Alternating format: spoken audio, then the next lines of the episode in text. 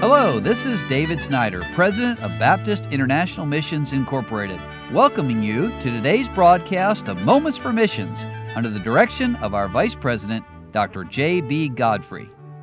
In yesterday's broadcast called Work and Pray, given by Mark Lockhart, he mentions that his article was inspired by reading a letter by missionary Elizabeth Scherzer, who works with her husband Jonathan down in the country of Belize. And this letter, I'm going to call it The Secret Place of Victory. And Elizabeth said, "A young woman cried out as she glared at me through the gate, 'I'm tired of toxic relationships.'" Now, this statement directed at me came as a shock. After months of prayer, we had finally seen her father trust Christ as his Savior only a few days earlier.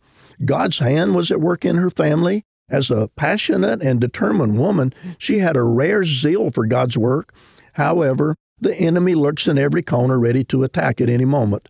The day before, our church ladies had been out visiting widows in our town. The ladies had combined their efforts to make lovely fruit baskets for each widow.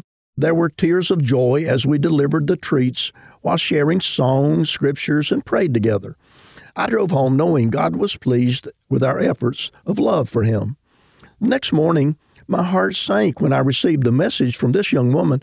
She was angry from a small situation that had taken place during our visits the previous day. As I went on my knees before God, He immediately granted the peace that spiritual warfare was at the root of this attack. I started to pray for the situation, knowing that it could lead to unrest among the ladies and disunity within the church.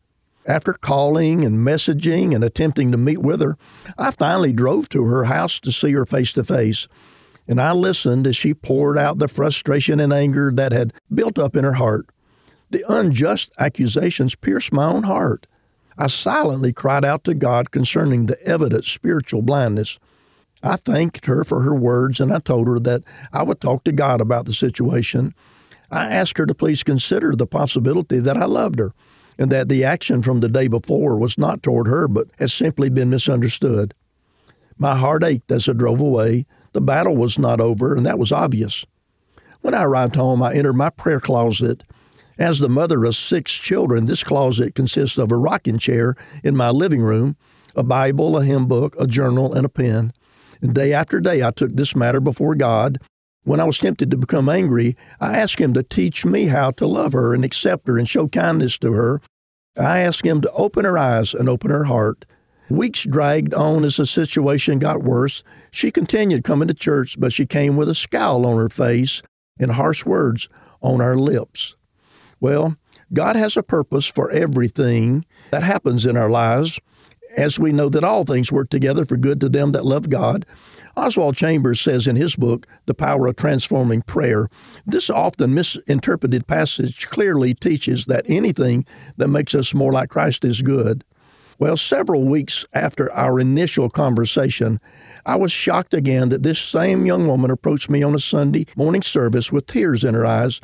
She apologized for the way she had been treating us and thanked me for my patience with her.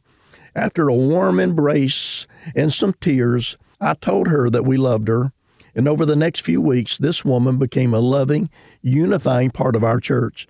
The power of God amazed me as I watched Him transform her heart. Logic tells us that battles are fought against people, but God's Word reminds us that we wrestle not against flesh and blood, but against principalities, against powers, against the rulers of the darkness of this world, against spiritual wickedness in high places. These battles take place in secret, not in the open. Our loving Father openly rewards those secret battles.